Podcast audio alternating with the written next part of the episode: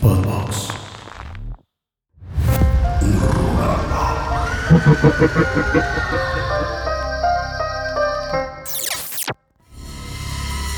Bienvenidos a un nuevo episodio de Horrorama.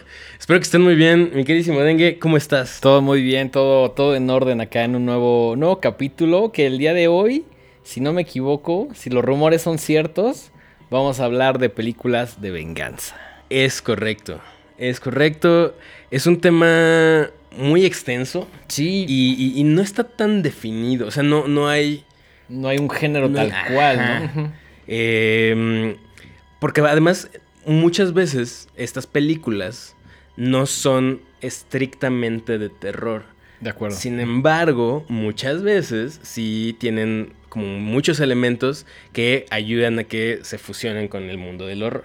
Están, están dentro del universo horrorama, Están que es lo que nos importa horrorama. hablar de este tipo de películas, que a veces nos salimos, entre comillas, un poquito, pero es, es- siento que horrorama abarca un poquito más allá del terror y es parte del universo expandido. Ajá, del decir- horrorama verso. Es del horroramaverse, exactamente. Exactamente. Sí, sí, sí, sí. Eh, muchas veces estas películas están como más eh, alineadas o como eh, apegadas al- a los thrillers, ¿no? Al suspenso. A la acción a la también un acción, poquito. Hay mucho, claro. Yo, yo lo veo más que como un género, como una temática muy recurrente. Sí. Que, que, que existen en todos los géneros, ¿no? Puede haber dramas eh, de venganza, puede haber películas de acción de venganza, puede haber... eh, realmente es una temática, no, no es un género tal cual. Sí, no, también depende, porque por ejemplo, eh, durante los 60s y los 70s Ujú.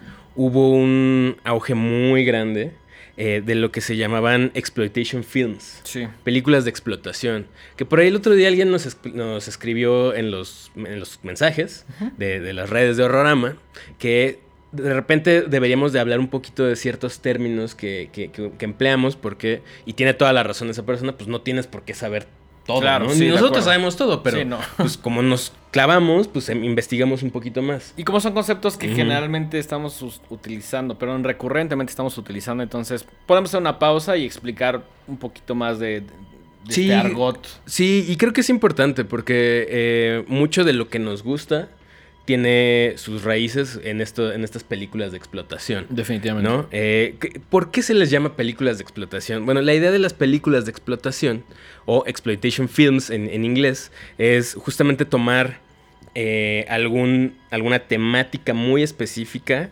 muchas veces eh, incluso como muy de nicho, y capitalizar eh, con base en estos temas sórdidos, ¿no? Sí. Entonces, obviamente eh, hay una fijación muy importante por producir películas do- eh, que, que lo que más resalta sean el sexo, la violencia, las drogas. Exacto. Y ahorita que te decía que hay mucho...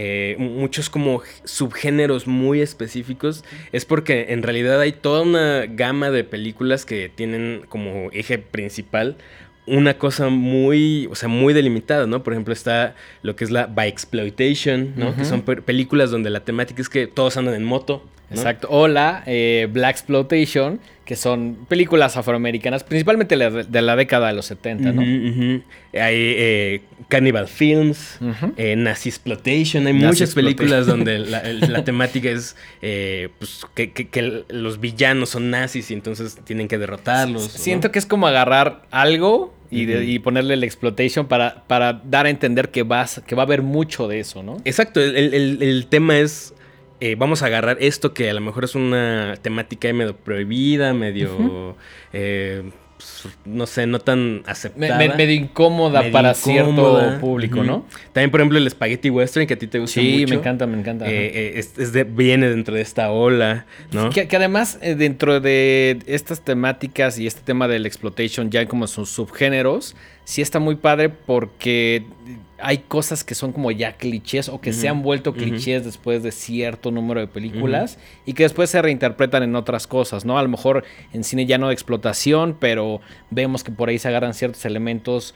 Eh, por ejemplo, hablando de los spaghetti westerns, el tema del duelo, ¿no? De los duelos puede ser eh, con, eh, no sé, algo como Texas Chainsaw 2, o, pero existe como, es algo muy recurrente, ¿no? Entonces, eh, eso por poner un ejemplo, pero hay un montón más de cosas que ya se agarran como referentes para, para utilizarse en películas que tienen o no que ver con la explotación. Sí, eh, de hecho, o sea, yo te mencionaba ahorita que los 60s y los 70s tuvieron como una, un gran auge. Sí.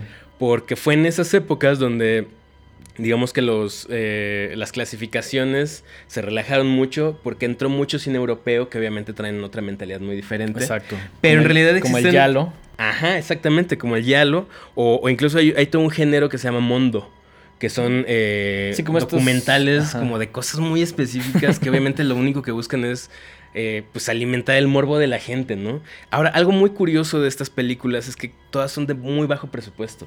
Bajo presupuesto, serie B, con eh, actores desconocidos o, o que en su momento pues empezaron ahí y luego ya saltaron como a las grandes ligas. Sí. O igual directores que con el tiempo se volvieron directores de culto, ¿no? Completamente. Eh, pero en realidad surgieron en los 30s y en los 40s porque lo que se buscaba con estas películas es que fueran educativas, pero no educativas en el sentido de, de- de- de la escuela, sino más como precautorias.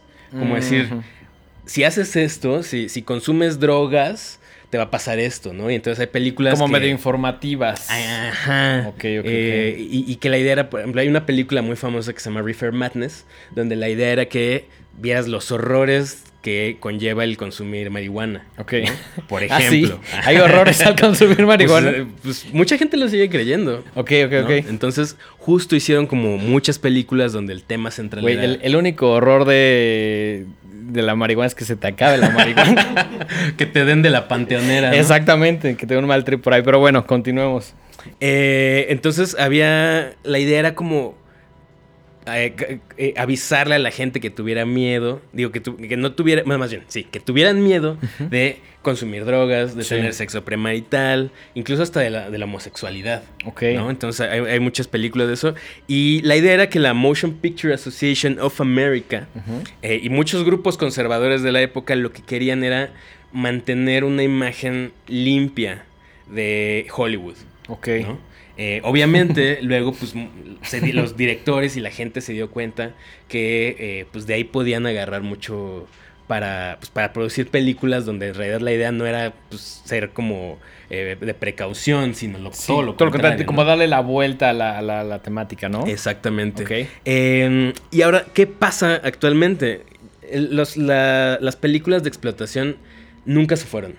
Sí, no. Simplemente se empezaron a producir de una manera un poco más sofisticada. De acuerdo. Y se les quitó el sufijo el de, de exploitation. Sí, ahora ¿no? ya son como películas que tienen otros títulos y ya no son tan obvias en cuanto a, la- a que el título o algo así sería como exploitation, ¿no? Ya, ya no ya no es tal cual como un género, ya es una mezcla de un montón de cosas. Sí, y también qué pasa que muchos de los cineastas actuales eh, crecieron viendo esas cosas y eh, lo, lo que hacen hoy en día es que retoman esas temáticas y ya las producen con pues, un poquito más de presupuesto Sí. o con un Sí, con concepto un poquito tecnología, más, más pulido. Sí, o, o con otras ideas, ¿no? A lo mejor eh, agarran como el tema de la explotación y cosas, lo llevan como muy al extremo, pero hay otras capas dentro de la película, ya no están completamente enfocadas en, en- en- en est- en esta parte como más violenta o como más sexual o como más gráfica, ¿no? Ya hay, ya hay varias capas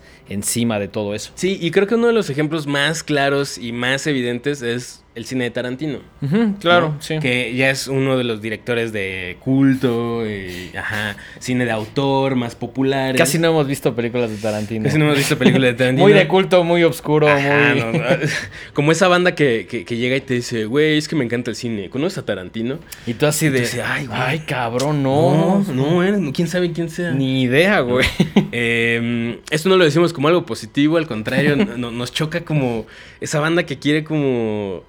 Pues es como un tema de decir, o sea, hoy en día Tarantino es parte de la cultura popular. Ajá, o sea, no, no, no, No es cine de arte, a pues menos no. a mi gusto. Pues no, no, para nada, es cine del más comercial. Y digo, está bien, no lo digo como algo negativo. Pero es muy chistosa esa gente que, que quiere darse ciertos aires como de superioridad, ¿no? Como de Con que- algo tan obvio. algo tan obvio. Sí, se llegan con un director que tiene una película de los 50 que es difícil de conseguir. Pues digo, no, pues no lo conozco, quién sabe. Pues si alguien te dice como, güey, con unas películas de Tarantino, es como de, Ay, no, güey, ni idea quién es ese cabrón, güey. Nada más está en todos lados, hay playeras, hay películas, hay, güey.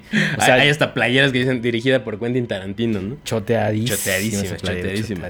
Bueno, regresando un poquito a nuestro tema, uno de las, de las vertientes, eh, pues como de estos subgéneros como muy, muy marcados, es el revenge, la, venganza, ¿no? Que como decíamos, eh, pues ya se, difuminan y se mezclan incluso muchos eh, géneros dentro de esto, pero digamos que la línea que, va dictando la trama de las películas es justo la venganza. Y una cosa muy característica era eh, lo que le llaman eh, revenge, bueno, es como una especie de venganza, pero tomando como base la idea de que una persona, por lo general una mujer, es eh, golpeada, violada, ¿no? Y eh, casi, casi abandonada por, muerta. Sí. Y que la, idea es que ella se recupere y planea una, venganza, sistemática contra sus perpetradores. De acuerdo. Y por lo general, lo, digamos, atractivo de esta película y lo que te genera como esa eh, empatía y esa como gratificación es, pues que justo lo hace de una manera muy violenta y muy eh, grotesca. O sea, no solo le da la vuelta, sino lo lleva mucho más lejos que el, que el incidente inicial, ¿no? Sí, claro, si, si por sí una golpiza y una violación es algo súper gráfico y súper extremo, eh, es lo que buscan estas, eh, estas protagonistas es darle la vuelta, como bien dices, y llevarlo mucho más allá, ¿no? Algunos críticos valoran este tipo de, de películas porque dicen que eh, una de sus principales características es que invierte los roles de género estructurados desde el principio. Que lamentablemente eso no pasa en la realidad, ¿no? Generalmente sucede algo tan atroz como una violación y se queda en eso, ¿no? No, no hay justicia, no hay venganza, no hay... No, o sea, se queda en eso, sí, lamentablemente. Sí. Pero, pues justo lo que dicen los, eh, muchos estudiosos y críticos de, cine es que su, valor es, ok, normalmente eh, nunca ves como, por ejemplo, que una mujer se empodere o se, se, eh, tome, tome, las riendas de, lo que le pasó y lleve su, haga justicia por su propia cuenta, ¿no? Entonces, ahí está como el valor de, de, ese tipo de películas. Sí. ¿No? Incluso eh, algunas eh, teóricas del feminismo toman ciertas películas, como por ejemplo I Spit on Your Grave. Que creo que es la más. I Spit on Your Grave creo que es la más popular, o al menos como el blueprint, la que sentó. Siento que hay un antes y un después, ¿no? Como, como para después reinterpretaciones que suceden en películas de Tarantino, en cosas muy populares, en otras un poquito más de culto, pero ya como que se le da la vuelta a la idea o el estereotipo de la mujer de que se queda indefensa, ¿no? Exacto, exacto, exacto. Eh, este de I Spit on Your Grave del 78 es como el ejemplo más claro, ¿no? ¿no? estamos diciendo que sea una buena o una mala película, simplemente es como el ejemplo más eh, evidente de este tipo de películas, ¿no? De acuerdo. Eh, y pues basándonos en eso y pensando que hay muchas películas actuales que toman eh, pues estas ideas de la venganza, el día de hoy venimos a platicarles de un par de películas que nos gustan. Que escogimos, escogimos dos de nuestras favoritas. Una que para mí es o sea, cuando la vi me voló la cabeza. Y la otra, eh, un poquito más nueva, el 2020, y es Promising Young Woman, que en español le pusieron Dulce Venganza. Híjole, qué horror, qué título tan feo. Y, creo que eso causó que muchas personas como yo no la viéramos cuando salió. Yo no sé si llegó al cine. ¿Llegó al cine? No lo sé. Sé, actualmente si la quieren ver, está. Yo la encontré ya en HBO. Ok. Eh, pero tú, o sea, incluso el, arte con el que están promocionando la, en, la plataforma es horrendo. Es una foto que no tiene nada que, ver. O sea, si es, la protagonista, que es Carrie Mulligan. Eh, pero es una foto que ni siquiera representa algo clave de la película. Yo el material promocional que vi era como salía justo Carrie Mulligan, pero no te daba mucho contexto de nada. O sea, como que. Sí, Un póster como ajá. medio genérico. Que también es complicado resumir una película que tiene ideas tan complejas dentro de un solo póster. Pero aquí ni siquiera lo intentaron. Fue como de. Pues pon la protagonista, ponle los textos que tienen que llevar y un color de fondo y. Sí, y que la gente entienda lo que, lo que quiera, ¿no? Sí, no, no, no había mucho, pero te digo, si de por sí los pósters oficiales no eran como muy eh, Atractivos, explícitos, muy ajá. atractivos, el que están usando en, en HBO para promocionar está todavía peor. Es una, No. una foto de, de ella de perfil y dice Dulce Venganza en una acomoda ahí horrendo de tipografía que, que, pues no, no, no, no, no, no invita mucho a verla, la ¿No, verdad. ¿no sientes que eso pasa en plataformas? Hay, hay, hay algunos momentos en los cuales como que ves... el- ya viste la película sabes que está chingona. Y en algún momento como que la das a la plataforma y tiene un espacio así de 80 por 100 píxeles. Y viene como nada más el título o viene como una foto que dices... Pues güey, esto no me invita a nada, güey. No, sé quién, y esto no va contra ninguna plataforma específica, va todas, contra todas, todas. todas tienen ese horror. O Sí, sea. no, no sé por qué no escogen bien los artes de las. O sea, no sé qué pasa O- con las distribuidoras. A mí me parece que el, el arte de, de la plataforma, cuando estás como está ahí buscando qué ver, debería ser tan importante como el, el póster, ¿no? O al de menos- llamarte la atención un chorro. Los peores, neta, me parecen los que nada más viene el título de la película. Es como, ¿eso qué, güey? O sea, eso no. O sea, te ayuda como a identificarla, pero mm, enti- entiendo lo complicado del formato.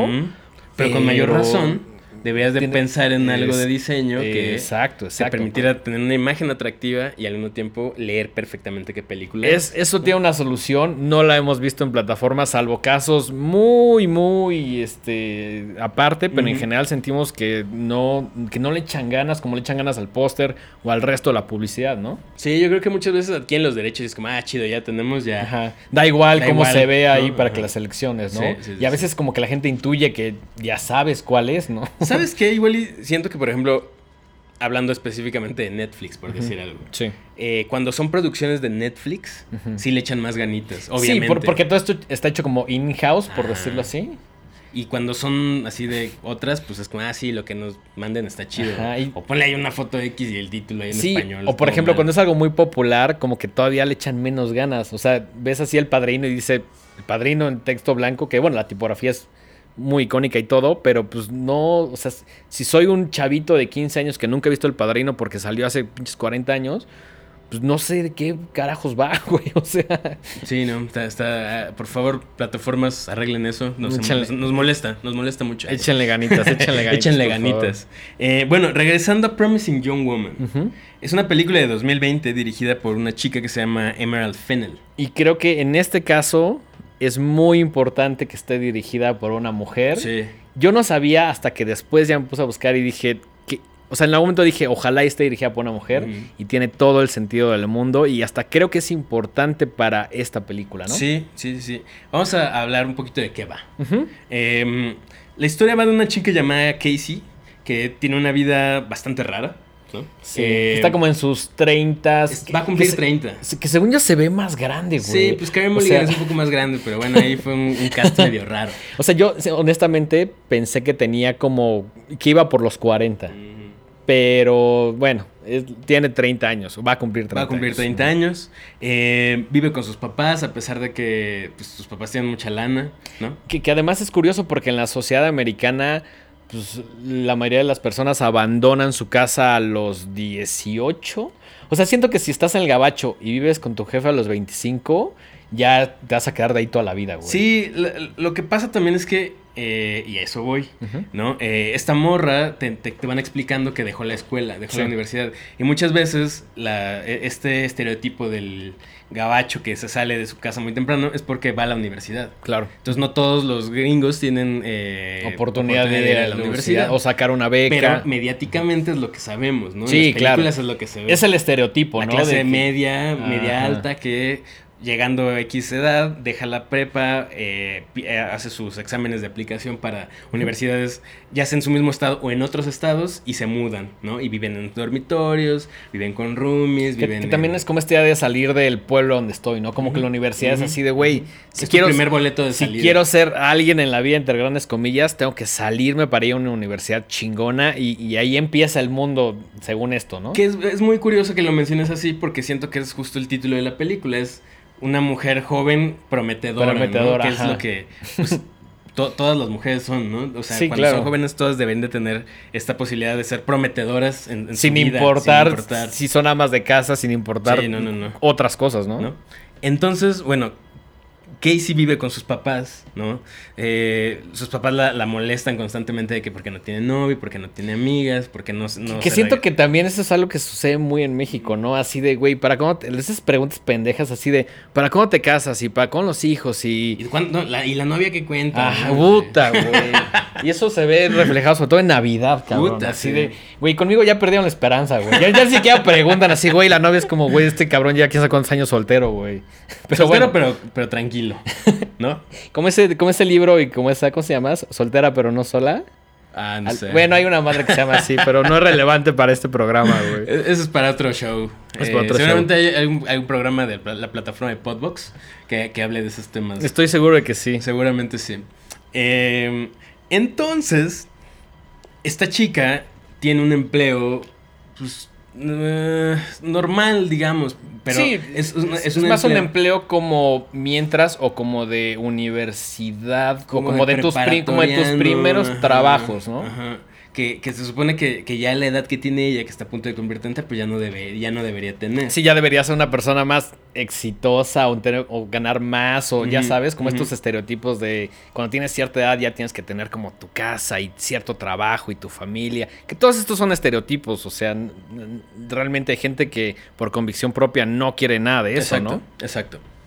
Entonces, eh, lo que hace esta chica, y te lo dejan muy claro desde el principio, es que pasa sus noches eh, en bares, en antros, en clubes, como les llaman en Estados Unidos, eh, fingiendo que está ebria, Que está muy que está ebria. muy ebria, y viendo a ver qué vato va y se le acerca con Ajá. la idea de, ay, hoy estás bien, este... Sí, es, es- es como una, como, como sembrar la duda de qué vas a hacer si te encuentras en esta situación. exacto. Tien- tienes varias opciones. Tienes la opción de no pelar y decir, güey, esa morra está súper peda, de burlarte de ella, de ir a ayudarla, o de hacer un pinche pasado de lanza y... Y aprovecharte de la situación. Básicamente. Entonces ella como lo, lo que hace es justo eso, como que ve cómo reaccionan los vatos y hay unos que son bien directos y es como, qué pedo, vente conmigo, vamos a mi casa. Sí, sí, sí. Hay otros que se hacen los buena onda y, eh, ay, te voy a llevar a tu casa porque estás muy peda. Sí, cuando la realmente es el pretexto para algo más, Sí, ¿no? claro, y, claro. Y, se ven en al- los primeros cinco minutos de la Sí, sí, película. sí, esto no es ningún spoiler, esto Sí, pasa no, no. al principio, luego, luego. De hecho, es lo,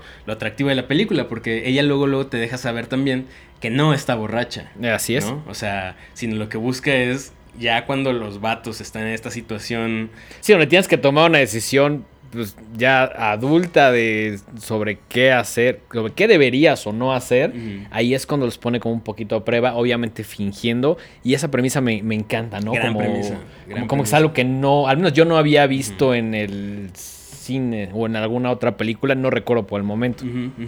Eh, ahora, te- por, por qué le pasa esto? Bueno, te explican que trae un pasado ahí medio turbio, que te van, te van revelando conforme va avanzando la película, y que está lidiando con un trauma y con, un, eh, con una pérdida, con un duelo muy personal, ¿no? Que te van, te van diciendo después.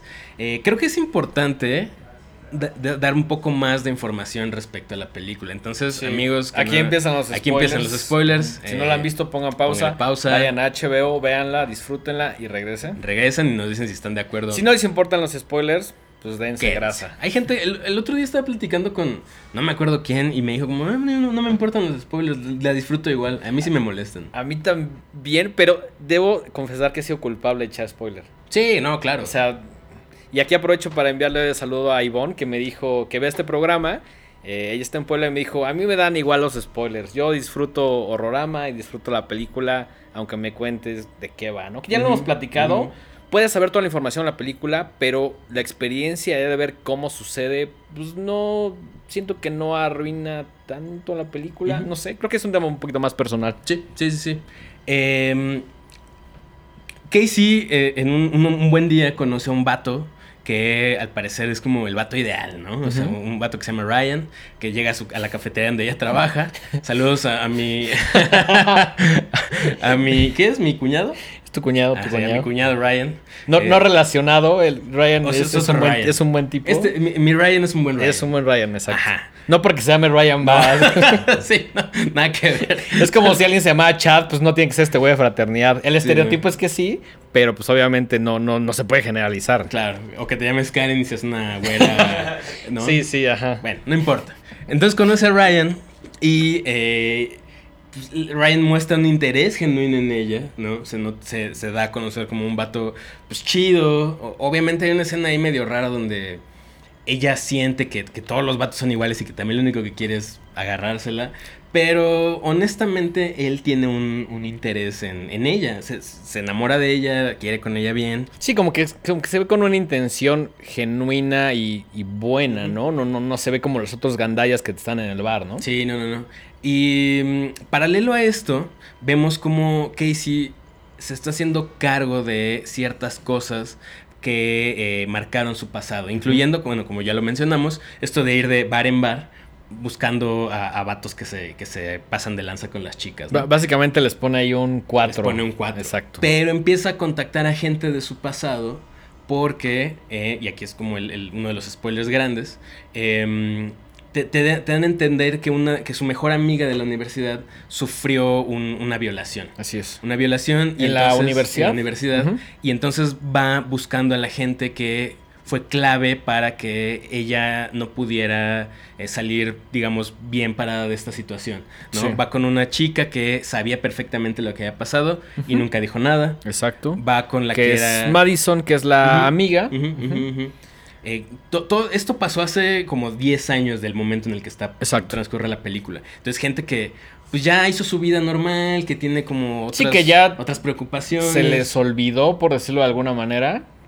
que es parte de la trama de esta película, ¿no? O sea, cómo puedes saber que alguien atravesó una cosa súper traumática, súper eh, nociva para, para su salud física y psicológica y, estar como si nada, ¿no? Sí, decir así como, es que eso ya pasó, Ya pasó, ¿no? Eso. estábamos ajá. chicos, ¿no? Sí, es, es- es como el, el prete- otros tiempos. Exactamente, Ajá, exactamente. ajá. Sí, hay N cantidad de pretextos. Cuando la realidad es que pues, eso no debió haber pasado en ningún momento, ¿no? Bajo ningún contexto. Exactamente. Eh, luego eh, va con, con la que era la, la decana de la universidad. Y- Con Elizabeth. Ajá. Y también le dice, ¿no? Como de, oye, ¿te acuerdas de esta, este caso? No, pues la verdad no. ¿Por qué no? No, pues es que diario nos llegan. eh, eso es muy alarmante, ¿no? Dice, Sí, diario es- me llegan casos así. Y no es- me puedo acordar de todos. Y es, es algo muy cabrón que hasta la fecha sigue, ¿no? No, no porque lleguen eh, N cantidad de problemas, vas a minimizar alguno, ¿no? O sea, no, no deberías, pero lamentablemente son tantos que, que sucede esto, ¿no? Que dicen, puta, es que tengo tantos que, güey, ya, o sea, no puedo atenderlos todos. Ese es como el pretexto que se, que se, que se plantea, ¿no? Eh, y entonces también está como esta onda de, de revictimizar a la víctima, ¿no? Que, le, que la- las personas que, a las que ve eh, Casey le dicen, pues es que, pues, por, pues, ¿por qué andaba en borracheras, no? ¿Por qué se acostaba con muchas personas? ¿No? Pues si andaba en malos pasos y pues si, si no te cuidas y te expones, pues te van a pasar cosas, ¿no? Que, Que, que es un, que es un discurso que hasta la fecha hay muchas personas que conozco que dicen así, no, pues es que andaba en malos pasos o pendejadas, güey. O sea.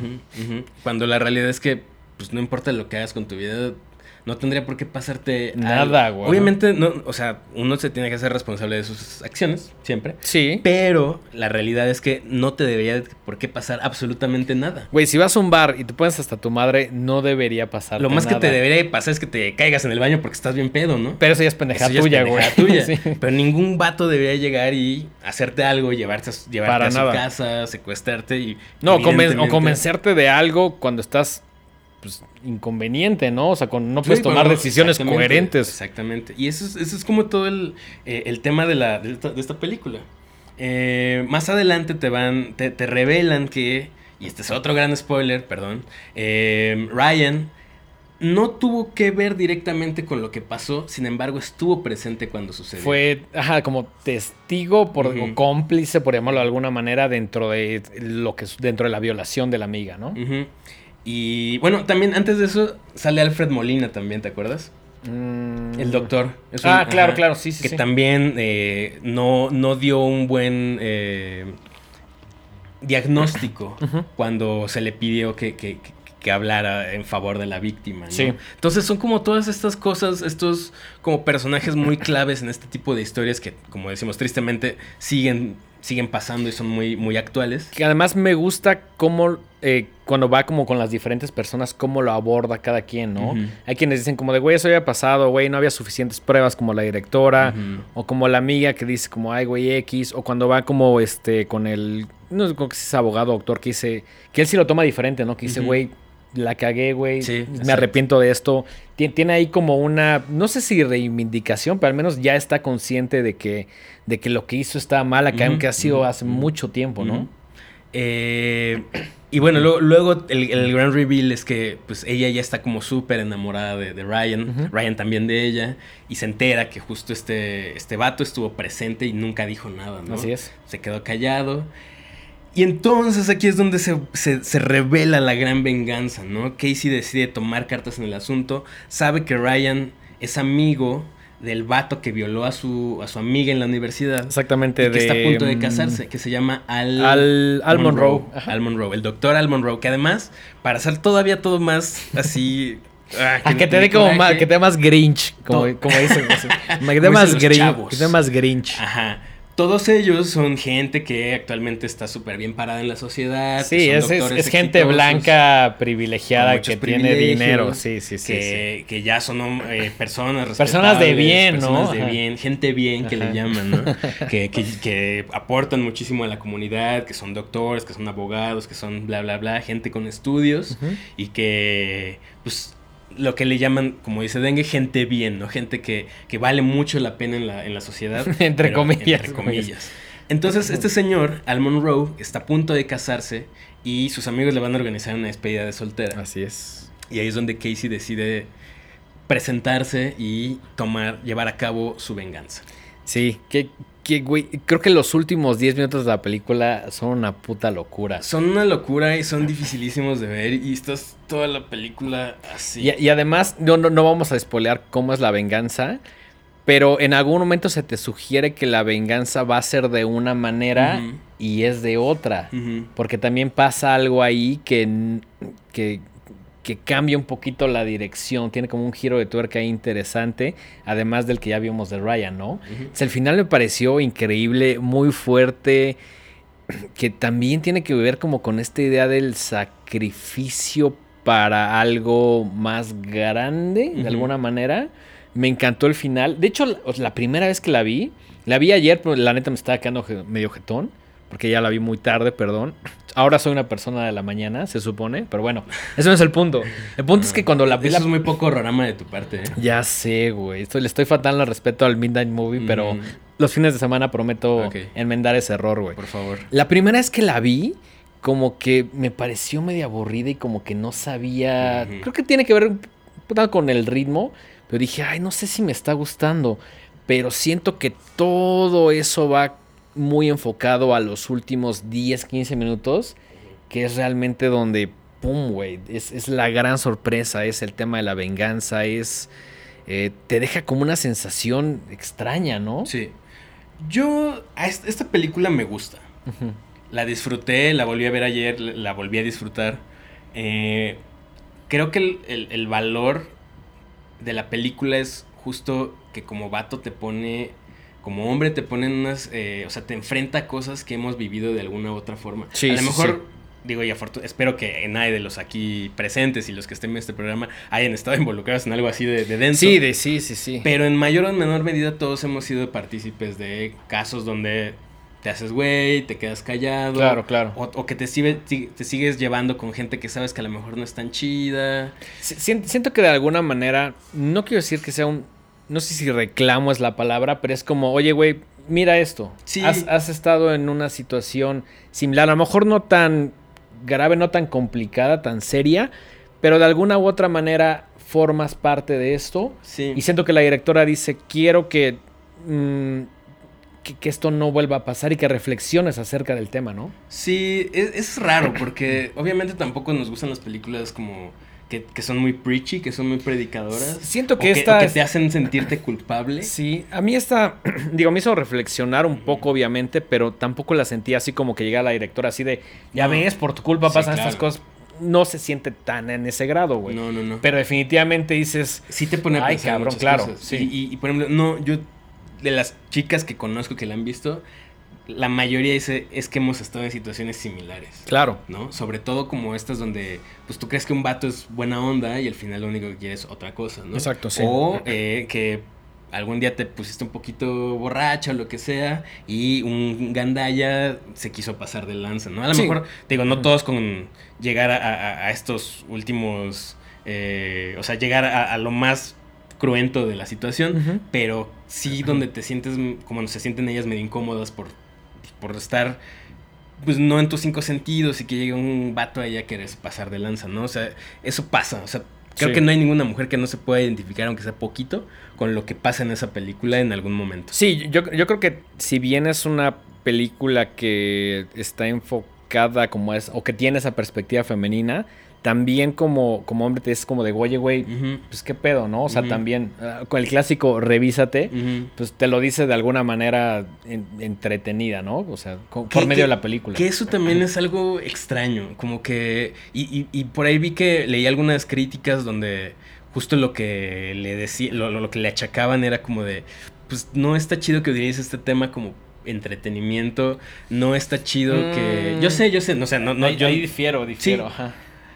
Es un tema extraño, o sea, No tienes sé- que ser muy cuidadoso para que no se sienta como que estás capitalizando Claro, o claro, claro. agarrando un tema tan complicado para vender. Y, cre- y creo que en este caso es fundamental que esté dirigida por una mujer. Sí, Porque cambia si mucho ese las discurso cosas. lo diera un hombre, Sí, güey. entonces ya podrías decir, ah, pues es que está tomando este tema que a ti no te pasa por ser hombre, pero lo estás capitalizando y estás... Y creo que ahí sí se volvería un poco más aleccionadora y como más... mm, como más moral en el sentido de decir como, güey, vean, yo sí soy un vato Ajá, chingón, ¿no? ajá, Cuando la realidad es que, pues, güey, todos, todos tenemos cola que nos pisen. Sí, claro. Todos, todos. Claro, el, el- el final, no les vamos a decir de qué, qué pasa al final, pero es un final raro también, donde... Sí, Y hay algo que no me gusta, al final hay una intervención ahí de la policía, que creo que no, no, no me encanta que ¿No? suceda, Por- porque la realidad es que en ningún sistema judicial la policía es tu aliada. Ah, no, no, fuck the Aquí, police. aquí sí somos bien ACAB, aquí sí somos fuck the police. Fuck the police. Este, perdón, la neta, eso no lo vamos a negar. Eh, y, y tener ahí como, como que te pinten a la policía un poquito como aliada. Sí, es- eso, eso Mm. no, no es como tan real No, o no, tan y- y siento acertado que- para la película. sí, y- y no solo acertado, no acertado, sino que mancha un poquito el discurso como de, ah, pero la policía Ajá, y sí, sí funciona. Sí, y, y además como que te plantea como a la super policía, ¿no? Ajá. Es como, güey. O sea, al menos en la policía que nosotros tenemos no es así. Al contrario, güey, ves un policía en la calle, güey, te- quieres hacer- güey, ya prefieres convivir con los Y antes- criminales, sí, entre claro. comillas, que con un policía, Y, güey. y antes de que nos vengan a decir de que, ay, no, pero ay, sí hay policías buenos. Sí, seguramente sí hay policías buenos. muchos, claro. Pero no, no estamos criticando a la individualidad de los policías, sino al sistema como un sistema corrupto y podrido y donde al, ser, al estar ahí automáticamente también estás siendo parte del problema. Lo que yo creo es que sí hay más policías corruptos que no corruptos. Sí, totalmente. No conozco la estadística, probablemente me esté equivocando. Ha, ha habido casos de gente que, güey, policías que se encuentran N cantidad de dinero y que dicen, güey, esto no es mío, lo voy a regresar, ¿no? Sí, o- hay, o- hay ese tipo de O que ayudan, güey. O, que hacen su trabajo. Que hacen su trabajo, que básicamente ese es su trabajo, güey. Pero la realidad es que todo el sistema está podrido. sí, ¿no? claro, Entonces- es, es- es un problema más complejo que el de un policía o un exacto, individuo, ¿no? Exacto, exacto, exacto. Eh, pues eso, vean Promising Young Woman, vean- de- denos sus opiniones, eh, eh, díganos si, si están de acuerdo, si estamos en, en lo si la odiaron. Sé, sé de gente que también que ¿Ah, la odió. Sí, sí, Pero yo pensaría que alguien que odia esta película es un güey muy machista o muy gringo. Te sorprendería. Yo leí, ¿Ah, leí como opiniones de, de chicas. ¿Ah, sí? Sí. Es que hubo, hubo mucha. eh, esta fue una película no, no controversial, sino como que se habló mucho de ella Ok. el- el- hace dos años que se estrenó. Sí, sí, sí. Eh, y muchos decían que era una película empoderadora, donde la mujer adquiría un papel como de guerrera y vencedora. Y la realidad es que no, no va por ahí. Entonces mucha gente dice, no es eso. O sea, esto que te, esta idea que te quieren vender de, de Boss Girl no, no queda con esta película. Al contrario, es una cosa de explotación, o sea, ya usando la palabra explotación como algo negativo, negativo como algo peyorativo, que, que, solamente quiere capitalizar en un tema bien este complicado, pues, bien complicado y bien, serio, aunque lo haya dirigido una mujer y lo que sea. Entonces, bueno, esta es nuestra opinión. Sí. Ahí se las dejamos. Si ustedes veanla. Fórmense, su, propia, su propio criterio. Pongan ahí en los comments si les gustó, si no les gustó, si están de acuerdo. Eh, perspectiva femenina, masculina, nos importa la de todes, sí. básicamente. Y la realidad es que como película de venganza funciona. Sí. Y el tema de hoy es películas de venganza. Exactamente. No, y además es un trabajo de ficción, no es un documental. Exacto. Que es lo que yo siempre argumento y me gusta pensar que en la ficción, a mi gusto, todo se vale. en, la ficción. ficción. Cuando se rebasa la ficción es cuando ya no podemos permitir nada de lo que se menciona en esta película, ¿no? Que, corte, ayer estaba viendo un video de Michael Haneke, uno de los directores más importantes de los últimos tiempos, eh, donde estaba en una mesa redonda con otros directores y le preguntaban, o sea, como que tiraban preguntas, eh, pues digamos, como para fomentar el diálogo. Y le preguntaban a Michael Haneke si haría una película sobre Hitler. Y él dice que no. Él dice que no porque dice que hay ciertos temas que son tan, o sea, que traen una carga histórica y social tan fuerte que para él se le hace como muy extraña la idea de crear entretenimiento con esto. Y entonces, por ejemplo, ese, es mi gran problema con Steven Spielberg, ¿no? Que, tiene la lista de Schindler y cosas así, que está muy eh, alabada como una de las grandes películas antibélicas eh, y del holocausto. Pero realmente está utilizando eso como gancho para... Pues, eso es, muy es, una perspectiva. Es, una, perspectiva. Haneke, que es y repito, de los grandes cineastas vivos y, brillantes, eh, dice, habiendo tantos otros temas, creo que eso, generar entretenimiento a partir de eso, se me hace medio irresponsable. Es, otra perspectiva, creo que también se vale. Yo no haría una película con algún tema del nazi o Hitler o algo porque siento que ya, ya no ya no dice mucho. No, y de entrada, pues nosotros qué, ¿no? Sí, no, no, no es un tema en el cual yo estoy involucrado, ni que ni conozca tampoco o sea, sí, conocemos lo, histórico y así, pero sería muy raro como querer hablar como del sufrimiento del pueblo judío. Creo que antes tendríamos que hablar de 40 cosas más que suceden en este país antes de algo que sí fue terrible, que sucedió hace mucho tiempo y que eh, es histórico, es importante, pero también siento que no estamos en posición. Bueno, eh, para empezar ni somos directores. somos dos vatos que tienen un programa donde hablamos de películas de terror. Sí, sí, sí, sí, sí. Pero bueno. Pero bueno. Siguiendo con el tema de la venganza, hablemos de una de tus películas favoritas, si no es que de tu top 5 de la vida. Sí, yo creo que es mi película y lo menciono constantemente, una de mis películas favoritas en los últimos 10 años, si no es que la más.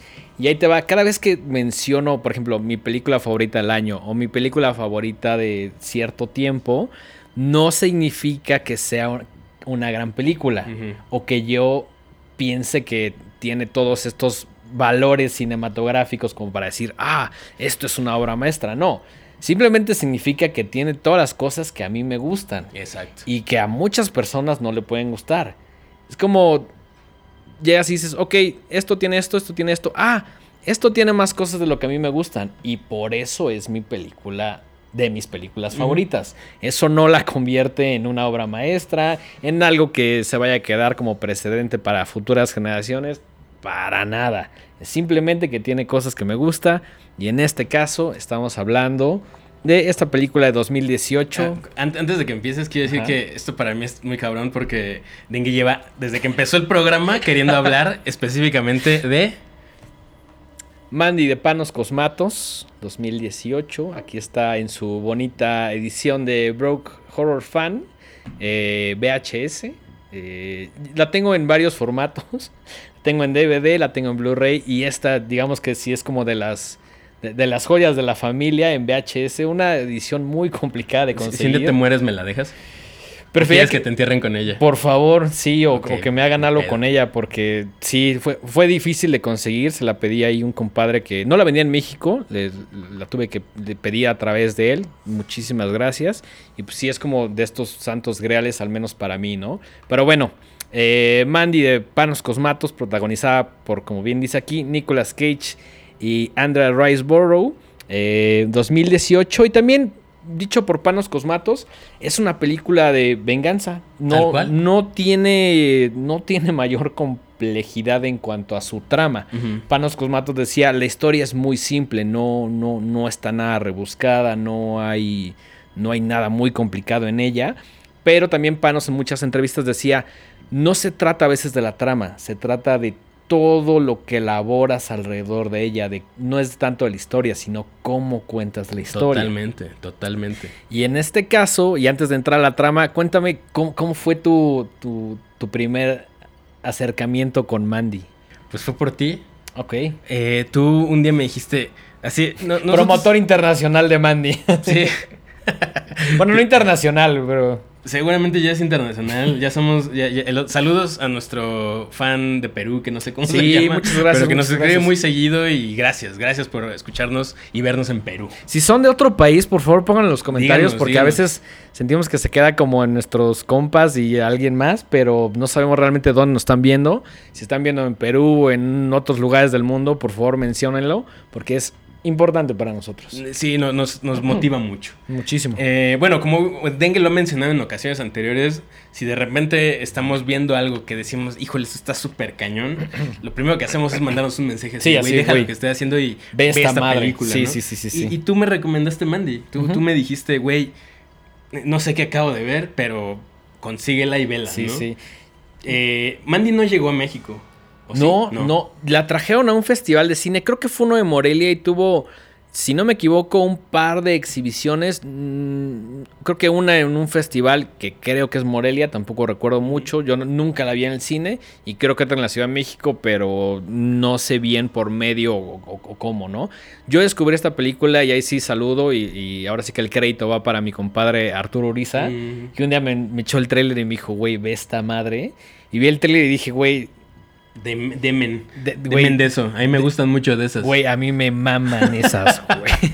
no, de mí Arturo es una persona que nos conoce, güey. Sí, claro, claro. sabe, qué recomendar. Sabe qué recomendar. Y además, ya las recomendaciones son muy específicas. Así como, estas son mis recomendaciones, pero esta en específico te va a mamar, güey. Me, encanta porque tener amigos como como tú, güey, como, Arturo, como, nuestra comadre Cris. Como Hassan. Como el Marquitos Hassan, que, que, ya saben qué nos gusta y dice, mira, puedo recomendar esto, pero esto en específico ah, es tu taza de té. Exactamente, exactamente. Bueno, pues ese fue mi, primer acercamiento con, con, Mandy. Tú me dijiste, eh, vela, ya está en el mundo del internet, sí. que como siempre les hemos dicho, al menos yo prefiero verlas en el cine. Claro no, en la medida de lo posible. No, y además Mandy es algo que me encantaría ver en el cine y que lamentablemente creo que no va a suceder hasta dentro de mucho tiempo. O cuando... que la programen ahí en algún festival o algo así. Sí, algo así, pero no va a estar en un Cinépolis, en un Cinemex. Y sí me hubiera encantado porque visualmente es muy, muy, muy atractiva, ¿no? El trabajo de fotografía me parece impecable. Sí, es de esas películas que son una experiencia. Sí, completamente. Que, que además se siente como muy como muy en ácido, como muy... Hay películas que se sienten como muy pacheca o como muy, eh, no sé, por ejemplo, ves el lobo de Wall Street, se, siente como muy en coca. Esta se siente como muy en ácido, güey. Y tiene como esa estética, ¿no? Entonces, eh, un poquito la historia. Básicamente son tres personajes principales. Es Nicolas Cage interpretando a Red es eh, Andrea Riceborough interpretando a la protagonista, que es Mandy, o no sé si llamarlo protagonista, creo que se queda un poquito en red, pero sí es como el eje central de la película.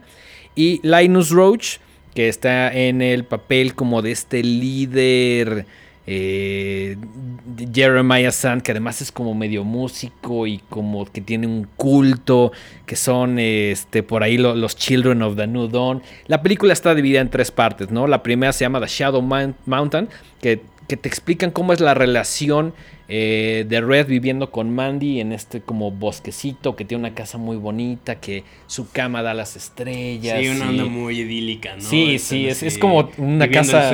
Sí, es como si tuvieras un chingo de barro, te vas a Valle Bravo y armas esa casita, ¿no? sí. Que, que, además no entiendo cómo sostiene esa casa si Mandy trabaja como en una convenience store, como en un Oxxo de pueblo. Y pues este güey es como un leñador ahí, como que tiene un trabajo más físico, ¿no? Pues sí, nunca, ni no importa. No, da, igual, da igual, exacto. Pero sí fue esas cosas que después de verla 10 veces dije, achis, achis, los mariachis, pero bueno, ese no es el punto. Entonces, la primera parte de Shadow Mountain habla de la relación, de cómo están tan conectados. Eh, de, me encanta que no, que, que ves cómo sus pláticas son muy clavadas, como muy personales y que no muestran ninguna escena de sexo, muestran la conexión que tienen entre ellos platicando en la cama sobre los planetas, es, es, una conexión diferente que te habla más allá de, del sexo, de, del romance o de cualquier otra cosa, no es una conexión que haces con, con una persona con la cual de pronto te encuentras platicando así de, güey, es que este pedo y estamos que sientes que conectas mucho con esa persona, ¿no? Entonces, eh, la primera parte habla de, la relación, después ya se convierte en Children of the New Dawn, donde aparece el personaje de Jeremiah Sand, que pues es este líder como de culto eh, que, siente que se puede apoderar de las personas, y de pronto ahí como con su culto ve a, a Mandy y dice, güey, necesito que me consigan a esta mujer, ¿no? Entonces manda como a estos tipos muy extraños, que ya entra como un pedo como de medio de fantasía, eh, como de culto a la Charles Manson. Es una cosa ahí medio loca. Entonces, eh, raptan a Mandy, se la llevan como para que el personaje de, Jeremiah como que la convenza, como que la seduzca para que tenga relaciones y básicamente para que esté al servicio de este maldito culto de drogadictos, ¿no? Entonces, eh, al final, perdón, en, medio de la película pasa algo que, hace enojar mucho a Jeremiah, como que lo humilla, no voy a decir cómo, para... También es, ahí entra el tema como, como del machismo y como del ego, ¿no? Que esa, esa, escena también me pareció muy fuerte y creo que si hay hombres viéndola, eh, es un tema ahí medio complicado, ¿no? Se enoja mucho con Mandy y pues eh, regresan y al final como que la matan, la queman viva, ¿no? Que me parece una de las muertes, puta, súper densas, ¿no? Entonces todo, lo hace, todo esto lo hace mientras Red está viendo. Y Red está así como diciendo, no mames, el amor de mi vida, bla, bla, bla. Todos estos sentimientos de cuando ya no está contigo una persona y que además veas cómo la matan es, puta, algo súper complicado, ¿no? Entonces a partir de, de este momento eh, Red se vuelve como una persona que solo está buscando venganza, que está diciendo, güey, yo tengo que matar a estos cabrones porque, güey, me quitaron lo que más me importaba, me quitaron el eje central de mi vida, ¿no? Entonces va y por ahí este, va con un compa y le dice como, güey, voy a ir a matar a estos pinches secta de hippies. Y se arma como, ajá, pues una madre que es como un hacha que se llama The Beast, que él mismo forja a putazos muy a la Nicolas Cage muy a la Señor de los Anillos, muy orco ahí el pedo. Y este dice, pues ahora sí voy a ir por estos güeyes. Y el resto de la película es básicamente cómo va desmadrando estos cabrones. Y siento que en el, tema de las drogas, cuando llega y mata como al, primer bloque, como que en algún momento estos tipos están muy involucrados con drogas, con, principalmente con LSD muy, muy puro, buscando como la, mayor pureza de, de esta droga. Y siento que en ese momento como que Rueda agarra y se echa el ácido y en ese momento cambia toda su percepción, se vuelve ya en, entra como en modo bestia, por decirlo así. Medio berserk. pierde como, como cierto sentido de humanidad y por eso creo que prueba la droga y dice, ok, ya sé lo que voy a hacer, solo necesito las herramientas y voy a dejar de ser yo para conseguir la, venganza y va justamente en busca de Jeremiah y todos estos güeyes que mataron lo que era más importante para, para él, ¿no? Él, siento que la última media de la película... La, primera parte se siente como un poco lenta y es como de construcción. Como que incluso puede ser un poco aburrida. La primera vez que la vi, como que dije oh, no sé, no sé, pero sabía porque había visto el tráiler que siguen un montón de cosas muy locas, ¿no? Entonces sí es como que a mí me encanta, me encanta ese ese tipo de películas donde sabes que si superas como el, la, prueba de, de, esto, o sea, hay muchos directores que les gusta ir como construyendo poco a poquito, como muy quirúrgicamente sus películas y que te ponen a prueba porque estamos atravesando una época donde queremos satisfacción inmediata todo claro, el tiempo claro. y queremos que a los cinco minutos ya empiecen los putazos y la sangre, y la violencia y el sexo. Y entonces que se dé el tiempo de ir construyendo, de ir elaborando y que de repente cuando ya estás así de, no, esto está de hueva, ¡pum! la dejan ir así y le suben hasta el 11. Exactamente. Es como, wow, me encanta eso. es de las, sensaciones más satisfactorias que puede haber. Que contrasta mucho la primera parte de la segunda. Entonces, si ustedes no han visto esta película, se las recomiendo en un 500% de mis cosas favoritas en esta vida. Eh, y justo si logran pasar como la primera parte, que siento que es como la prueba, ya van a tener como la satisfacción de esta mezcla entre serie B muy estilizada, muy artística, con una gran fotografía. Que, todos estos son como referentes del señor Panos Cosmatos, que ese güey decía, hay una parte de animación que el, cabrón agarra y dice, pues esto es muy heavy metal, ¿no? Yo crecí como con esta estética y como con estos postes como de Conan y ya sabes, como cierta estética. De hecho, la película sucede en el 83, porque ese güey agarra y dice, fue cuando yo estaba chavito y salían películas como Scanners, como Zombie, como Phantasm, que yo solo veía como en el videocentro local. Veía la portada y decía, güey, esto se ve cabrón. Y leía la descripción y, y como no la podía rentar porque estaba chavito, él empezaba a armar como sus propias versiones en su cabeza. Entonces el año 83 es muy importante para Panos y dice, justamente aquí voy a situar Mandy, ¿no? Y te lo da a conocer por ciertas cosas como el comercial de Cheddar Goblin, que, ah, siento que son bonitas pausas ante algo como tan fuerte, ¿no? Sí, eh, eh, cuéntanos un poquito de lo de Cheddar Goblin. Sí, lo, lo de Cheddar Goblin es como un comercial ficticio que aparece en un momento de mucha justo cuando acaban de matar a, este, a Mandy, eh, Red regresa a su casa y está justamente este comercial como para hacer una pausa, pero Red está así como todavía no acaba de, digerir todo lo que acaba de pasar, ¿no? Y además lo de Charlie Goblin está poca madre porque... ¿Quién, dirige ese segmento? Según yo, el mismo Panos. ¿Sí? ¿No, había un director invitado ahí para eso? Estoy casi seguro de que no, pero lo que me gusta es que mucha parte del merch ya se le hizo como un culto a Charlie ah. Goblin, ¿no?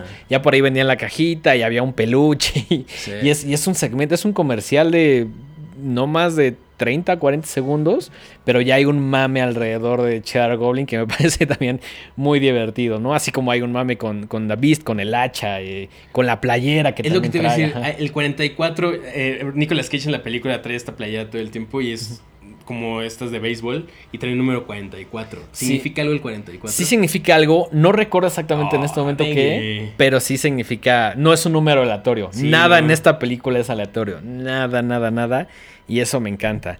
Eh, como les digo, tiene como una estética muy estilizada de esta serie B de los 80. Creo que es como una película, justo, serie B de los 80, con mucho dinero y con otra intención un poquito más artística, ¿no? Y Nicolas Cage en entrevistas dice, pues a mí la neta le agradezco a um, Elijah Wood, eh, que, le preguntó así como de, güey, ¿has visto Beyond the Black Rainbow?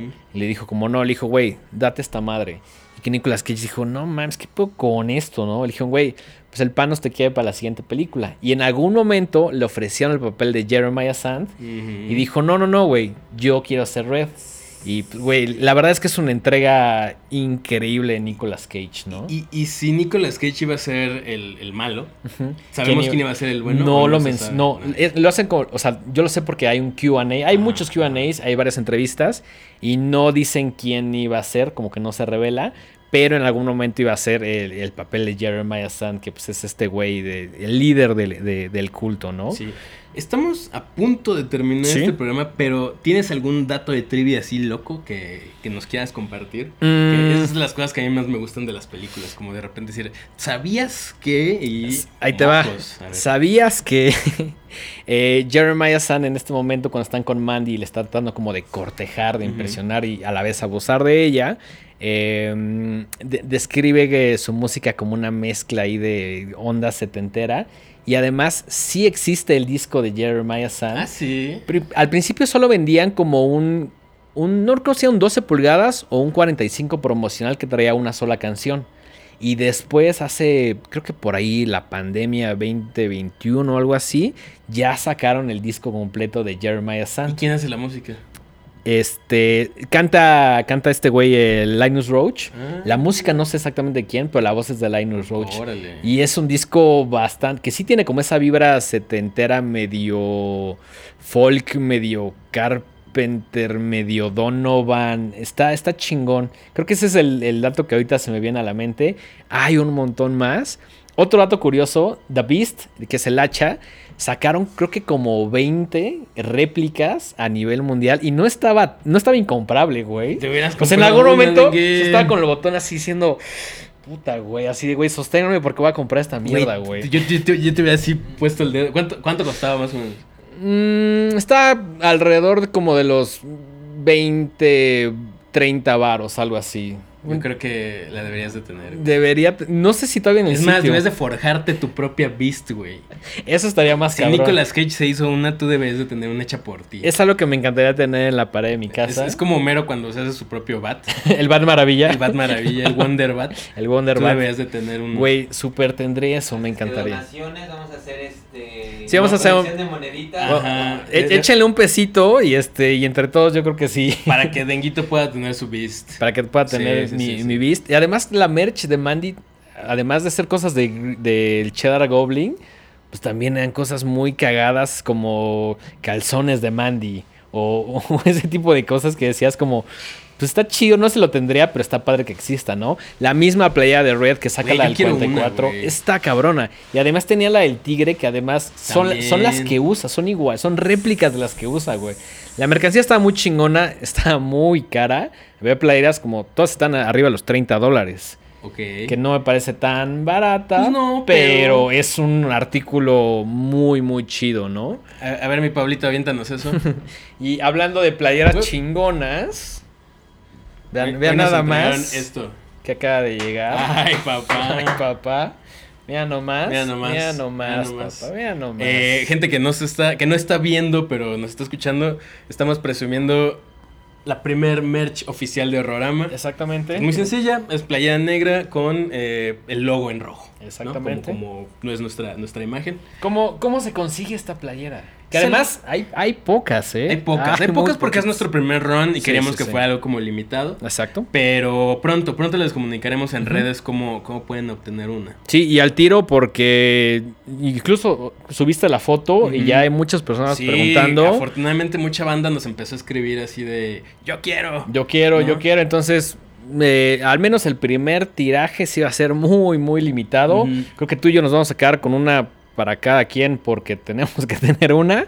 Pero el resto se van a ir a, a quien quiera y a quien sea el primero en, no sé si pedirla, darle clic. Ahí pensaremos en una dinámica. También deberíamos regalar una. Vamos a regalar Sí. un par, sí, ¿por qué no? Sí, sí, ¿Tú vamos a regalar. regalar una? Claro, güey, yo siempre quiero regalar cosas, güey. Regalemos, regalemos, Regalemos, de regalemos. Par, Pe- ¿por qué pensa- no? Hoy no, Hoy no. pero No. pensaremos en una dinámica. Sí, sí. Para que nos digan su talla, la claro. apartemos y una dinámica chingona. Sí, que les Algo, algo que cueste sí, trabajo, va, así de, va, va. ¿en qué programa mencionaste? bla- Ajá. Que, que sea para, para personas que han visto el, el- Me programa, el me late, canal. me late, me late. Hagamos, hagámoslo en, en el, el próximo horrorama, Me ¿vale? late. Denguito, tus redes sociales antes de concluir. Arroba el dengue en Twitter e Instagram. Y las tuyas personales, Mike. Yo estoy como Mike-Sandoval- en Instagram y arroba Miguel Sandoval en Twitter y Mike-Sandoval en TikTok. Ok. Que ya reinicié. Estoy intentando volver a, a revivir mi El, el- el Imperio contraataca. El. Imperio contraataca. Estoy, estoy La venganza de Adrián. Estoy tratando de, de darle una nueva vida a mi TikTok. Ok. Haciendo reseñas de es- reseñas cortas de tres minutos de todas las películas que vea. Así. Que son bastantes. Sí, o sea, película que vea, al día siguiente voy a hablar de ella. Bien, pues, bien, Aunque no tenga que ver con terror. No, no es, es, es tu red Porque- personal. Sí, claro. Sí, Eh, en nuestras redes personales no siempre estamos hablando de terror. Sí, no, no, no. ¿O no. sí? Muy gran parte del tiempo, pero en este caso no. En este caso no. Eh, Las redes de este programa. Las redes de este programa, estamos en todas las plataformas de streaming como Horrorama y en todas las redes sociales como arroba los Horrorama. Exactamente. ahí- Suscríbanse también a la barra de, de programas de Podbox. Sí, ¿no? hay, hay contenido literal para toda la familia, güey. todes. Hay para nuestras mamás, Ajá. hay para, güey, si te interesa la comida, te interesa eh, temas un poquito Fútbol, fútbol, sí, sí, sí, sí. A mí me encanta Dos por la banda, entonces échenle ojito también ahí. Hay grandes contenidos en Podbox, recomendamos prácticamente todos, o al menos los que hemos visto. Eh, suscríbanse, échenle un like, no son mala onda, nos ayuda más de lo que ustedes creen. Pregunten por las playeras y dicho esto, creo que podemos terminar. Podemos ir en paz. Horrorama ha terminado.